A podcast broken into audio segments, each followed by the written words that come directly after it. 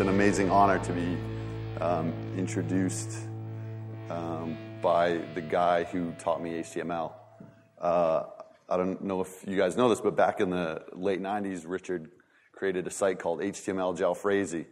And I, w- I was, uh, I was working at the time as an intern while I was in, uh, at the university, as you say. And um, the guy I worked with, his favorite site in the entire world was HTML Jalfrezi. And within a week or so, my favorite site in the world was HTML Jalfrezi. So, so anyway, thank you, Richard, for, for helping, helping me along. Um, very similar to uh, Alex, I, um, I'm going to be talking about kind of the, the merging of the, the web.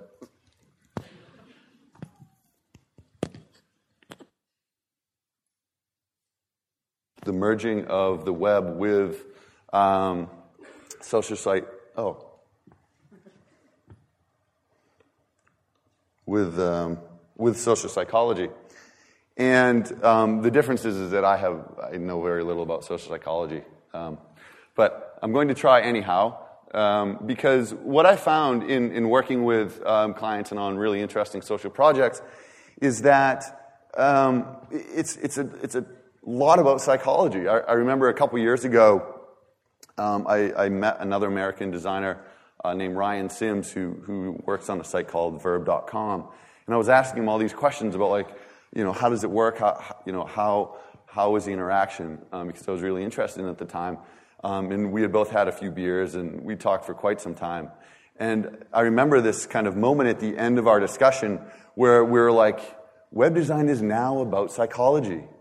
And it, web designers need to kind of add these psycholo- psychological principles to their toolkit in order to figure out how to provide the best like interaction sequence in certain cases and how to provide you know engagement and stickiness. Um, so kind of since around that time um, I, have really been trying to read more and more about social psychology. Um, and everything i re- read is completely applicable to all the stuff that, that we're all working on. Um, but again the problem is is that for some reason the worlds really haven't collided so my talk is an attempt to try to um, collide those worlds a little bit. Um, so I'm going to be talking about um, le- leveraging cognitive bias in um, social design. We'll start off with um, we'll start off with a, uh, a question for you all. Um, I want to get get your opinion. I'm going to be showing you pictures of two different restaurants, and I want want you to know that if if you were hungry and you were looking for a place to eat, which restaurant you would go to. Okay, here's the first one. And here's the second one. Okay. First one. Second one. Okay, so now I'll take a vote. Who would go to the first one? Okay. Um, let's say, I don't know, three or four percent of you. Um, and who would go to this one? Everyone else, right? Okay. So, um, some of the reasons why most of us would go to the second one is because, well, the first one's pretty cold. It, it, there's, um, there's several elements, um, which you could call design elements. Um, there's, for, for, one thing, it's, it's kind of solid back here. It kind of looks like a storefront. So it's not really clear um, what, what type of restaurant it is. Or um, also, th- there's a very clear barrier here between actually um, the, the place that you would sit down and eat and the place that you currently are. Uh, the second one, um, you can walk right up to those tables. Uh, the first one also um, has people walking by, they're not paying attention to the restaurant.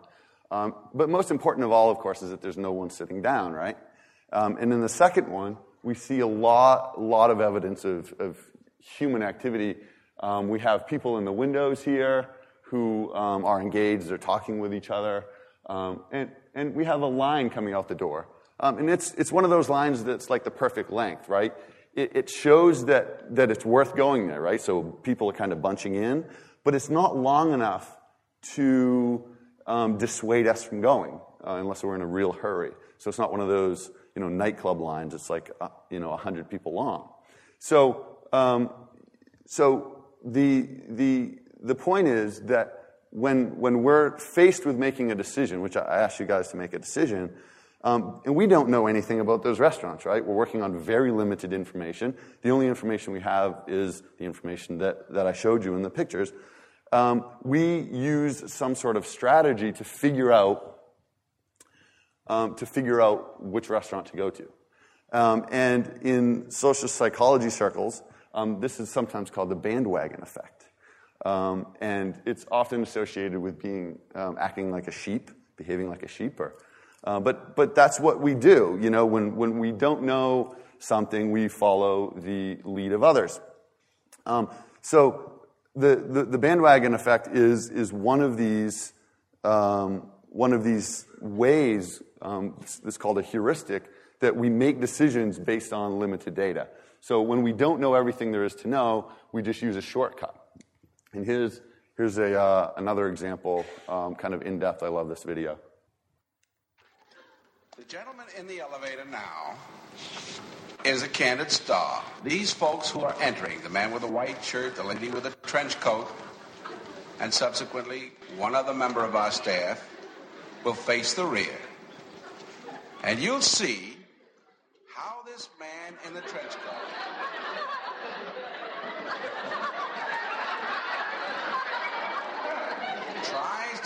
maintain his individuality, but little by little,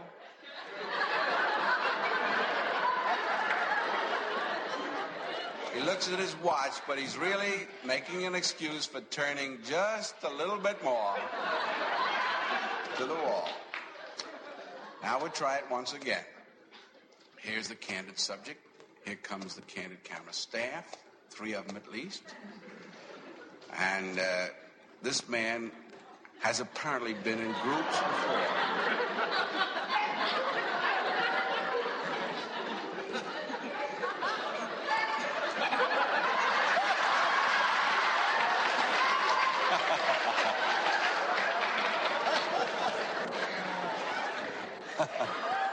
Here's a fella with his hat on in the elevator.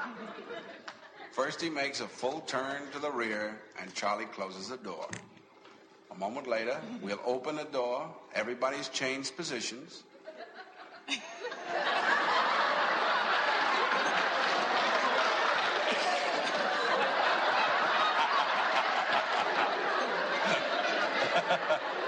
now we'll see if we can use. Now we'll see if we can use group pressure for some good. Now, in a moment, on Charlie's signal, everybody turns forward. Notice, they take off their hats. And now, do you think we could reverse the procedure? Watch.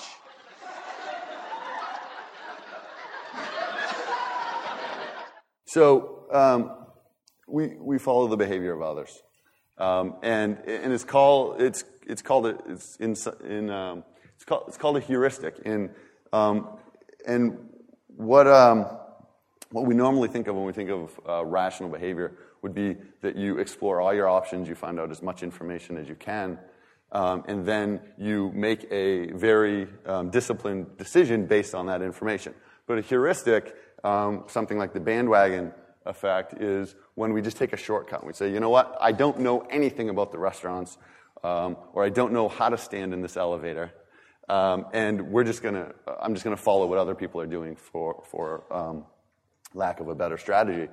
Um, but the thing with heuristics um, is that they have a complement called cognitive, uh, cognitive bias, which um, is when those shortcuts don't turn out all that well and they actually don't work. Um, in some cases, those, those heuristics that, that we use lead to very predictable outcomes. And these predictable outcomes um, the, the biases affect all of us, even when we know about them, which is, which is the fascinating part. Um, here are some examples of, of biases um, that are directly related to the design profession. Um, one of my favorites is the Lake Wobegon effect, where um, everybody is above average. Um, everybody thinks they're above average. but you'll notice we have things like the uh, not invented here bias um, which affects a tremendous number of, of software developers and designers who, who don't want to, for, for, for, um, for anything they can do, they don't want to use someone else's ideas. Um, or uh, someone else um, invented something that's really good and they just refuse to use it because it didn't come from where they are. And of course, the last one, I'm sure none of, none of us have, have ever had this problem the tendency to underestimate the time and cost of work. Um, and even though we know better and we've done it for years, we still underestimate the time and cost of work. Um, so, this whole idea of heuristics and biases um, came out of a seminal paper written in 1974 by Daniel Kahneman and Amos Tversky. Um, and since then, a tremendous amount of research in the social psychology field has been based on these ideas. Um, in, in fact, um, I believe it was in 2003 or so, um, they won a Nobel Prize for um, the work that they did. Um, so now I have another question for you. Um, as, as we get into how this relates to design, I think designers can really take advantage of some of these ideas um, in the way that they design screens and the way that they write copy. So that's what I'm going to be talking about. So re- read down this. This is, uh, describes Linda, um, who's a 31 year old, uh, very bright woman. Um, and this question is from one of the studies that Kahneman and Tversky did. And they essentially asked people this question, okay? And um, in, in terms of bias, you folks are all biased in the sense that you know that I'm talking about heuristics and biases. Um, the people who were getting this test thought it was just some, you know, study of some other sort. So um, they, weren't, they weren't ready to, to be surprised in any way, and they weren't going to see what the answer is. But um, so, so our initial idea, um, um a lot of us would, would be drawn actually um, to, to the second answer here. Um, because all the description that we have in the first paragraph talks about kind of traits that we might associate with someone in the feminist movement, right? And that, that's the whole point of the question. Um, but um, strictly speaking, and I won't, ask, I won't ask you to raise your hands for this one, um, but strictly speaking, um, the, the group of people who are bank tellers always has to be bigger than the group of people who are bank tellers and feminists. So the, the correct answer here is the, the thing that's more likely is that Linda is a bank teller. Um, and so th- this is the, one of the classic questions from Kahneman and Tversky in that um, in one of their studies, about 90% of, of respondents chose the middle one. Um, when, when that actually cannot be the case. Now, um, some of you might be thinking, well, people were interpreting the question to mean the first, the first option to mean Linda is a bank teller and not in the feminist movement. Um, but that is, that, that's actually um, a big concern that the researchers had. And um, I don't know all the details of, of their other research, but essentially they ruled that out over time by doing uh, a lot of um, follow up studies. Okay, so let's talk about how this starts to relate to design. So this is an example of representation bias that any amount of detail, as, as the amount of detail in a scenario increases, um, the probability of it actually happening declines really quickly. Because the more and more specific you get, the, the less and less likely that is to be the general case. Um, so here's an example of an interface from the site freshbooks.com. And um, what they've done is, and, I, think, I think this is a brilliant piece of um, interface design, is that they, they are showing people who use their software, it's an invoicing and billing software. And this is just one part of the page.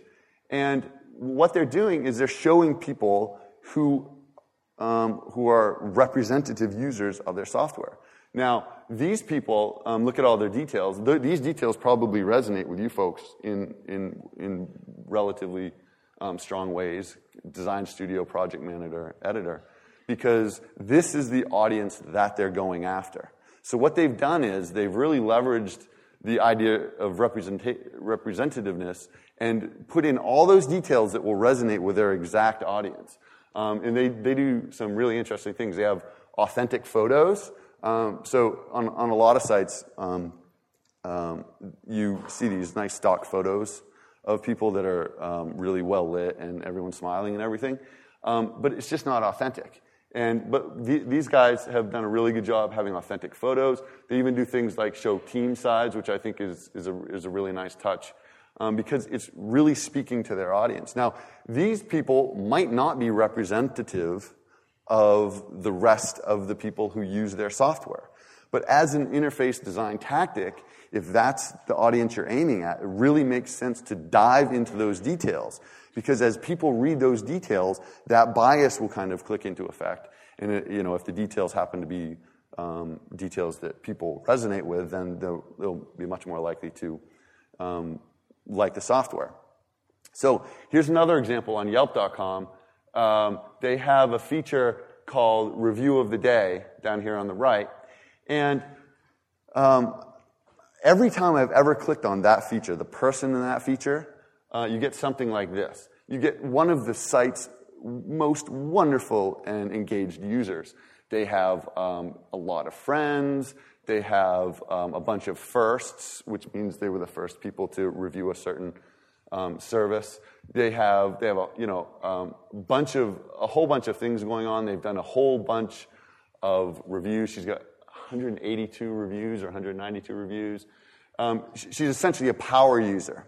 And so what, what Yelp is doing is by showing these people on the homepage of the site, they're, they're showing the desired behavior of people within the system. So people who are new to Yelp and they come and they say, oh, that's the type of behavior that is value, valued here at yelp.com. That's the representative user. When in fact, it's not the representative user. If you go through the, if, if you, you know, start clicking on a whole bunch of people, you go, go through a whole bunch of, um, folks on the site, um, you, you, actually come away with the feeling that, well, there's a lot of people who don't do much at all on the site.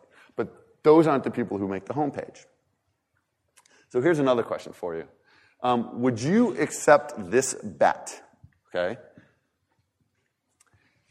50% chance of gaining 100 pounds or a 50% chance of losing 100 pounds. How many would accept this bet? One person. Okay, there's a couple in back. Um, probability wise, it's, it's 50%, so why not, right? Um, how about 200 pounds? Okay, a couple more, okay. 300 pounds? Okay wow, I should have gone higher. That's as high as my slide goes. Um, so um, it's, it's been shown in, in, in, many studies. Of course, probability wise, um, it, it, it's the same. The, the, the, first one is 50% chance of gaining and losing.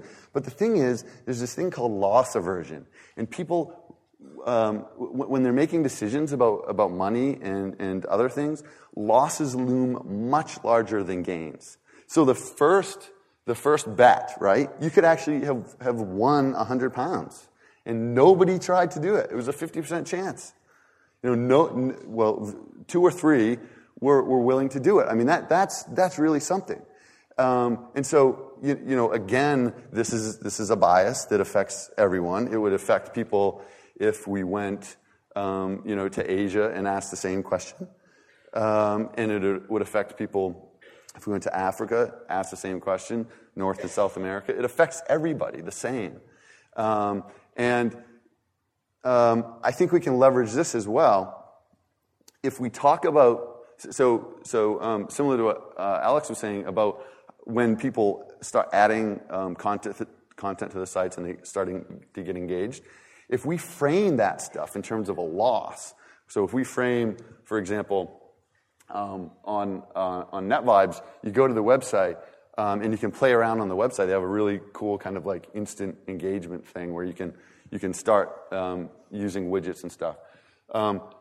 Well, in the top right hand corner, they have this text that says, Not a member yet? Register now to save your page. Oh, wow. You mean it's not saved? You know, I have to do something to save it. I might lose it. So they're, they're starting to kind of go down the road of of framing it as a loss. So th- they could word this in other ways. Here's another example um, from, from Chimp, which is uh, the, the project um, I'm currently ensconced in. And this is a fee- th- th- I'm going to show you two examples of a, of a, bit of interface that, that I worked on. Um, this is a feature described in terms of gain. Okay, so we, we were talking about um, OpenID and how when you, because when you sign up for the site, you get an open ID that you can use on a whole bunch of other sites. So the idea is, is that you can now log into a whole bunch of other sites. Like we, that's, that's a benefit that, you know, that, that's part of the system. But it, it turns out, so th- this is one of the, the versions, but here's the same feature described in term, terms of a loss, right? So don't forget another password, okay? This resonates a lot more with people because they know the pain of losing and they really want to prevent that. So just changing this copy, it was just a copy change in this case, um, makes that much more effective. Um, so um, here's another example. This is actually this is a wonderful feature um, on Best Buy. It's an e-commerce uh, electronics retailer. Um, when it, so they sell like TVs and all that stuff. So when you are shopping on Best Buy um, and you get to the checkout, uh, the, the, checkout um, moment, they don't make you sign up for an account, right? They can say checkout without creating an account, which is great. In, in fact, just that feature alone um, improves um, improves um, conversion by almost 20%. But anyway, so this is the feature that you need on the other end, right? So you still want people to create an account because it's in the company's, it's in Best Buy's best interest to have people create an account. But it's also in the best interest of the person um, shopping. But they talk about, they mostly frame this around terms of future savings, right? So save time the next time you shop, right? But that's, p- people don't really deal with future savings all that strongly.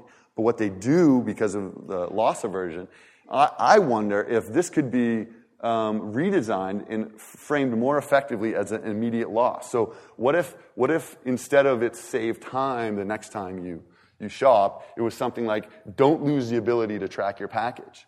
Or if you don't sign up now, you won't be able to track this package. Or something like that. Um, okay, here's another question for you.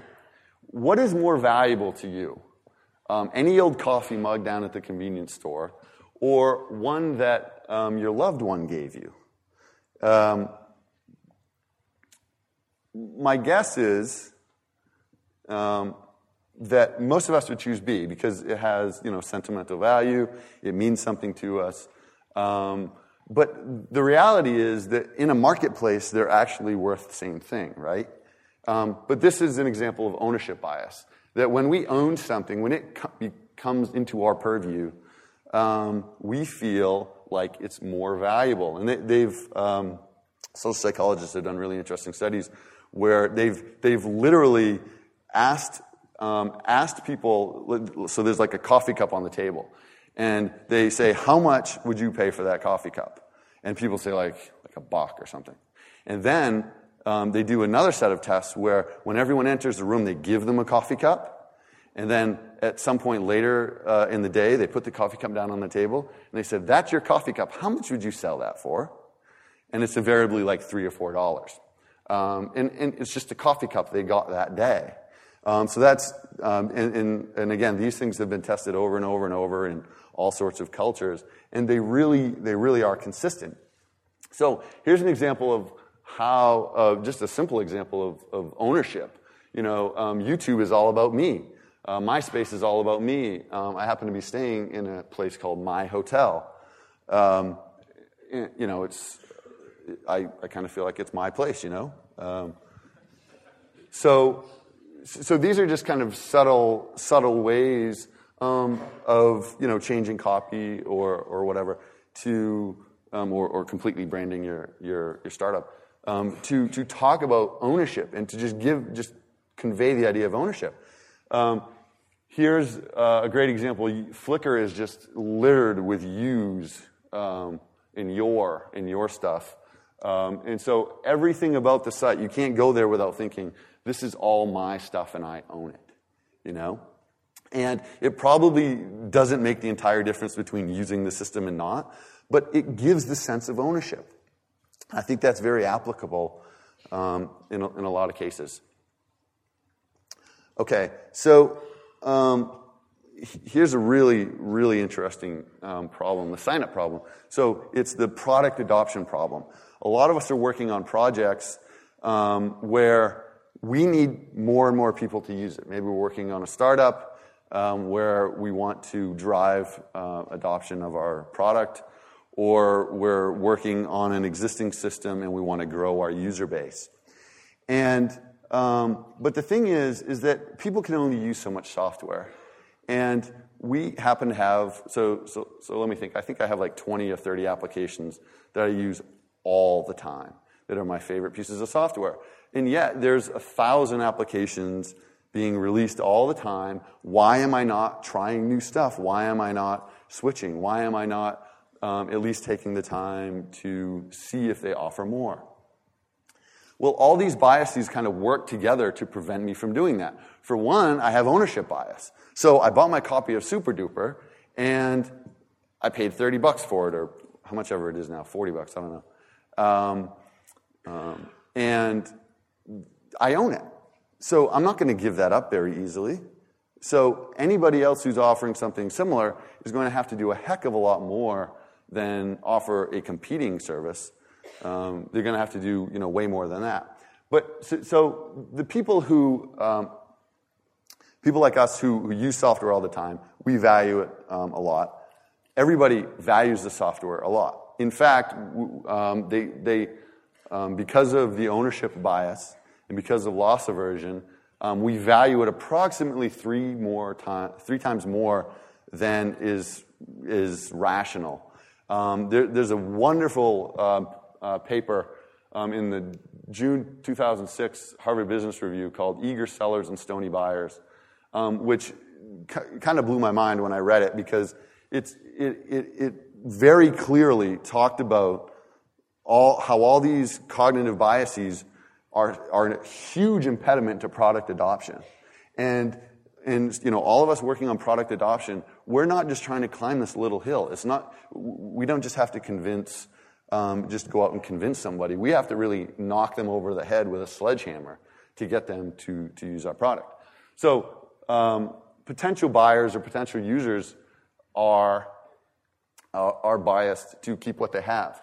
The really interesting thing is that on the other side, on the software maker's side, they're biased as well, right? So they're biased um, because they own this project, right? It's their project, it's their baby. Um, it's their piece of software, and uh, you know they're really proud of it.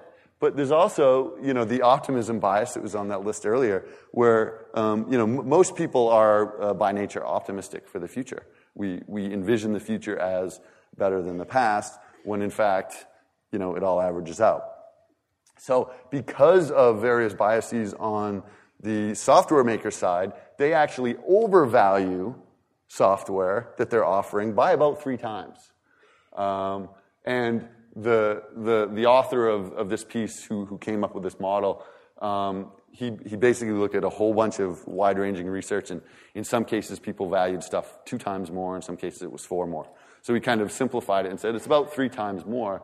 But the net effect is that there's a nine times disparity between the, the person who is the potential user of the software and the, the person who's offering the software. So there's, there's this huge gulf between the desire of the person, um, the potential user, and the desire um, of the person offering the software. So for web designers in this day and age, when you know there's thousands of pieces of software being shipped every day, um, people are the, the novelty's kind of worn off in the sense that you, you just don't go out and try everything. We're, we're here to do work on the web. So as long as Super Duper is working for me, I'm not going to try, I just don't have time to try anything else. Um, and um, so the sign up problem, I, I believe, is one of the largest problems. The, the product, the, the initial product adoption is one of the largest problems facing almost every web design uh, team in this day and age. Um, so I, I, think looking at it from this standpoint, at least we know what we're kind of dealing with. It's, it's, it's a huge barrier. So what can, we, what can we do from a design standpoint to kind of um, push back at this? Um, so here's an example of Slide. Slide is a widget maker for social networks uh, Facebook and MySpace. And one of the things they do is they instantly engage you into making something. Um, so you, if you ever click on a slide widget, this is, this is something similar to what you'll get. Um, you, you put a photo um, in the top left, you add a bunch of images. So there's no sign up here, right? Sign up's been deferred. And you just make something, right? And you own it. Like you make something. And the, the act of making something um, signals ownership, right? I make something, I own it. Um, well, there are large record companies and um, large interests that don't believe that. Um, social networks, you take your information when you when you put it on there. But um, th- the point is, is that the act of doing it creates this feeling of ownership. So slide, you know, I think that's that's a great example of instant instant um, engagement, um, instant feeling of ownership. Um, another example, very popular example, um, Geni gets you started, gets you starting. Um, you, you create your family tree almost immediately. You own it. Um, my, my favorite example that I'll end with is back to FreshBooks, who uh, um, I showed you, showed you those folks earlier. If you're looking to design a sign up page, you, you definitely have to check out FreshBooks. They use almost every, um, almost every sign up tactic that I've seen uh, on their homepage. Um, and I think they do a great job. I know, I know they test the page a lot. Um, but let's, let's just go through some of, some of the things. I, I think um, they really kind of leverage all those um, biases that could possibly crop up. They have try it for free. Um, you can you know, sign up for free. They show um, a little bit of that uh, bandwagon stuff. There's 300,000 uh, new users. Um, you know, they have features and benefits. So, it, you know, if people want to read and they want to check out the benefits, they can do that. Why is this better than your, the, the product that you're currently using? Um, that's what they're really getting at there. Um, of course, I, I, I, failed to mention that they explain exactly what it is, like right off the bat, which is, for some reason, a hard problem for um, some designs. Um, they also offer a telephone um, telephone number, which I think is uh, a great idea uh, right there if, if, you have any questions. Um, one of the things um, I've talked a little bit uh, with Mike McDermott, their CEO, and he said that you know they're growing as they're growing over time, they're, they're, they're getting into bigger and bigger companies. So that telephone number really made a lot of sense to, to keep really prominent because this isn't just a, you know, people aren't deciding just to use this for themselves. They're deciding for, you know, larger companies. Um, so, then, so then they have a whole bunch of, of bits down here. Some of our happy users, I already talked about that. Uh, who uses FreshBooks? Um, where is FreshBooks uh, used? I love that graphic. Um, that really get, that, that's, that really gives you the restaurant sense that there's, there's people in line here, right? That there's people using this thing. Um, and then they also have feedback from users, which is really, really cool, what, what our users report. Um, and then they just keep going. uh, more happy users. So now they have um, uh, more quotes from people, um, continuing down the line, down to the bottom of the page, just, just a bunch of quotes. They've highlighted um, you know, the, the nice bit. Um, so, so I think that I think, as, as Alex was saying, from kind of an, an, academic standpoint, it helps to have kind of a model to think about this stuff a lot of times. Um, I've found this, this sort of stuff like really invaluable when I'm talking to people who I need to convince of something. Like, you know, I think we should probably do it this way.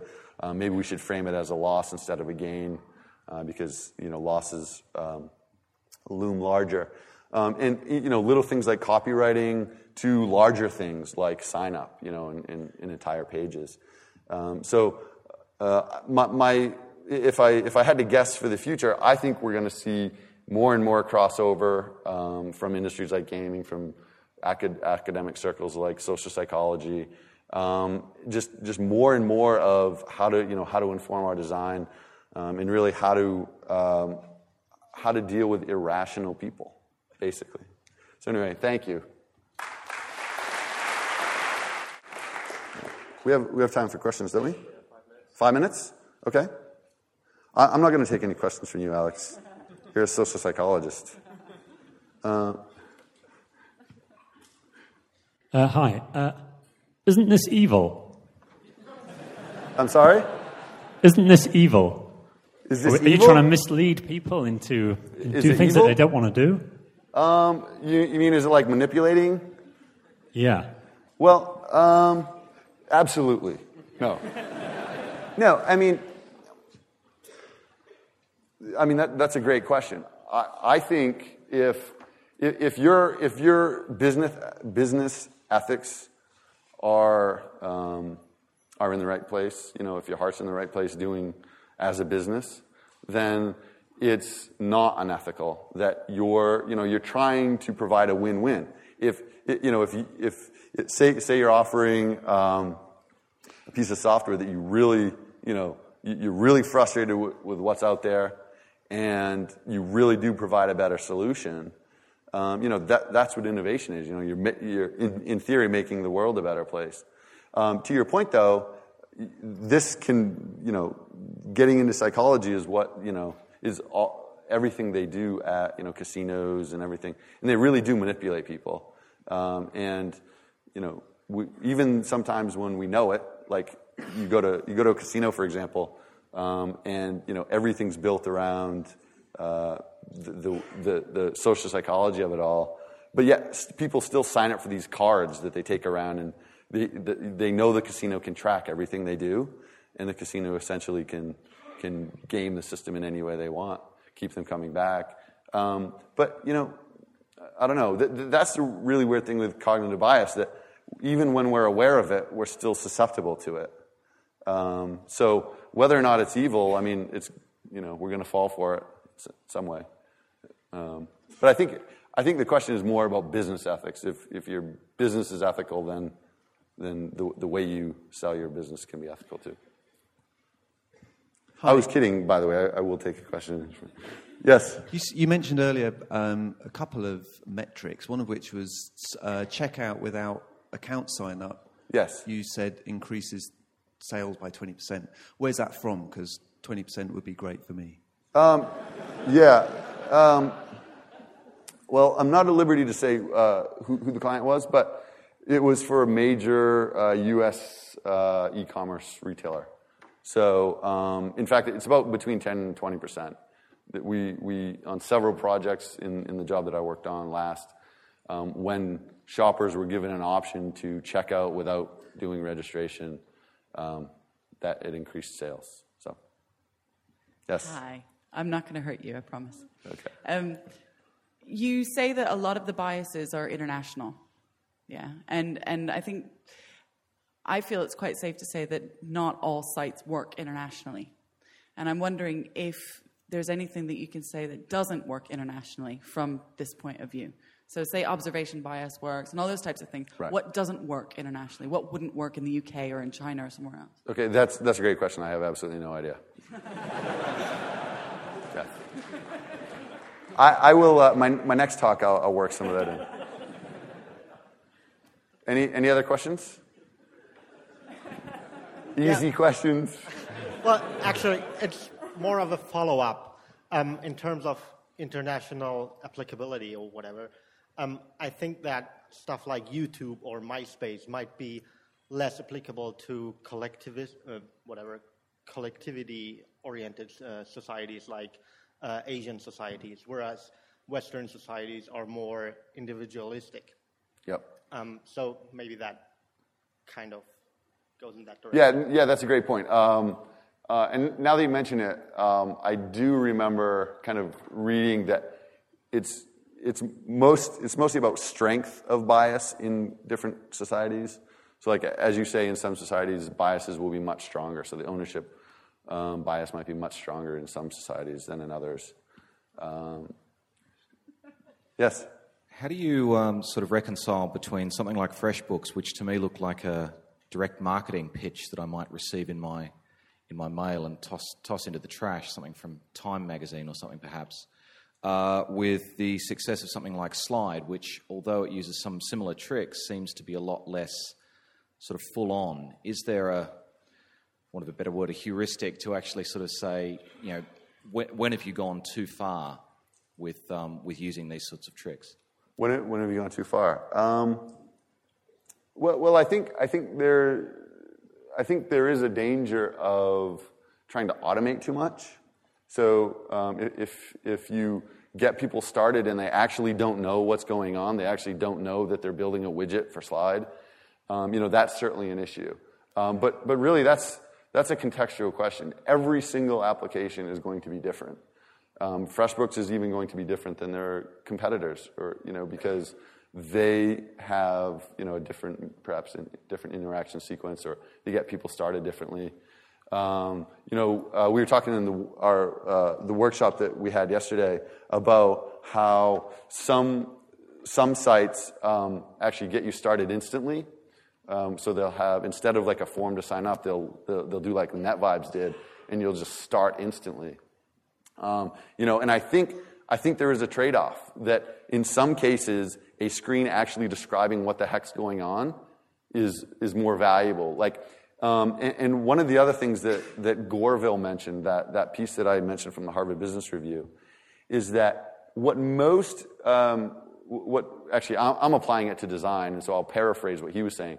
But what most designers don't think about is the behavior change we're asking for when we're introducing a new product. So we're not just saying, we want you to sign up for our piece of software. We're saying, oh, yeah, remember that habit that you have of using that other piece of software every day for the last five years? Yeah, we don't want you to do that anymore, right? Um, so that's a, that's a huge behavior change. So in terms of behavior change, you want to minimize that, you know, as much as possible. Um, and um, so, um, and there's, I read an interesting piece talking about how Google was so successful, um, and and because they didn't make you change your behavior, right? So you just you just kept typing in a query, like you, you just went to a different site. Um, but but the flip side is is that when a new better search engine comes along, um, they'll probably just have the same exact query box. So um, you, you, know it, it it really it really it's a difficult thing and it's, it's very contextual. Um, do you have? Any, Yeah, I guess that's my answer for that one. Um, do you have any other questions?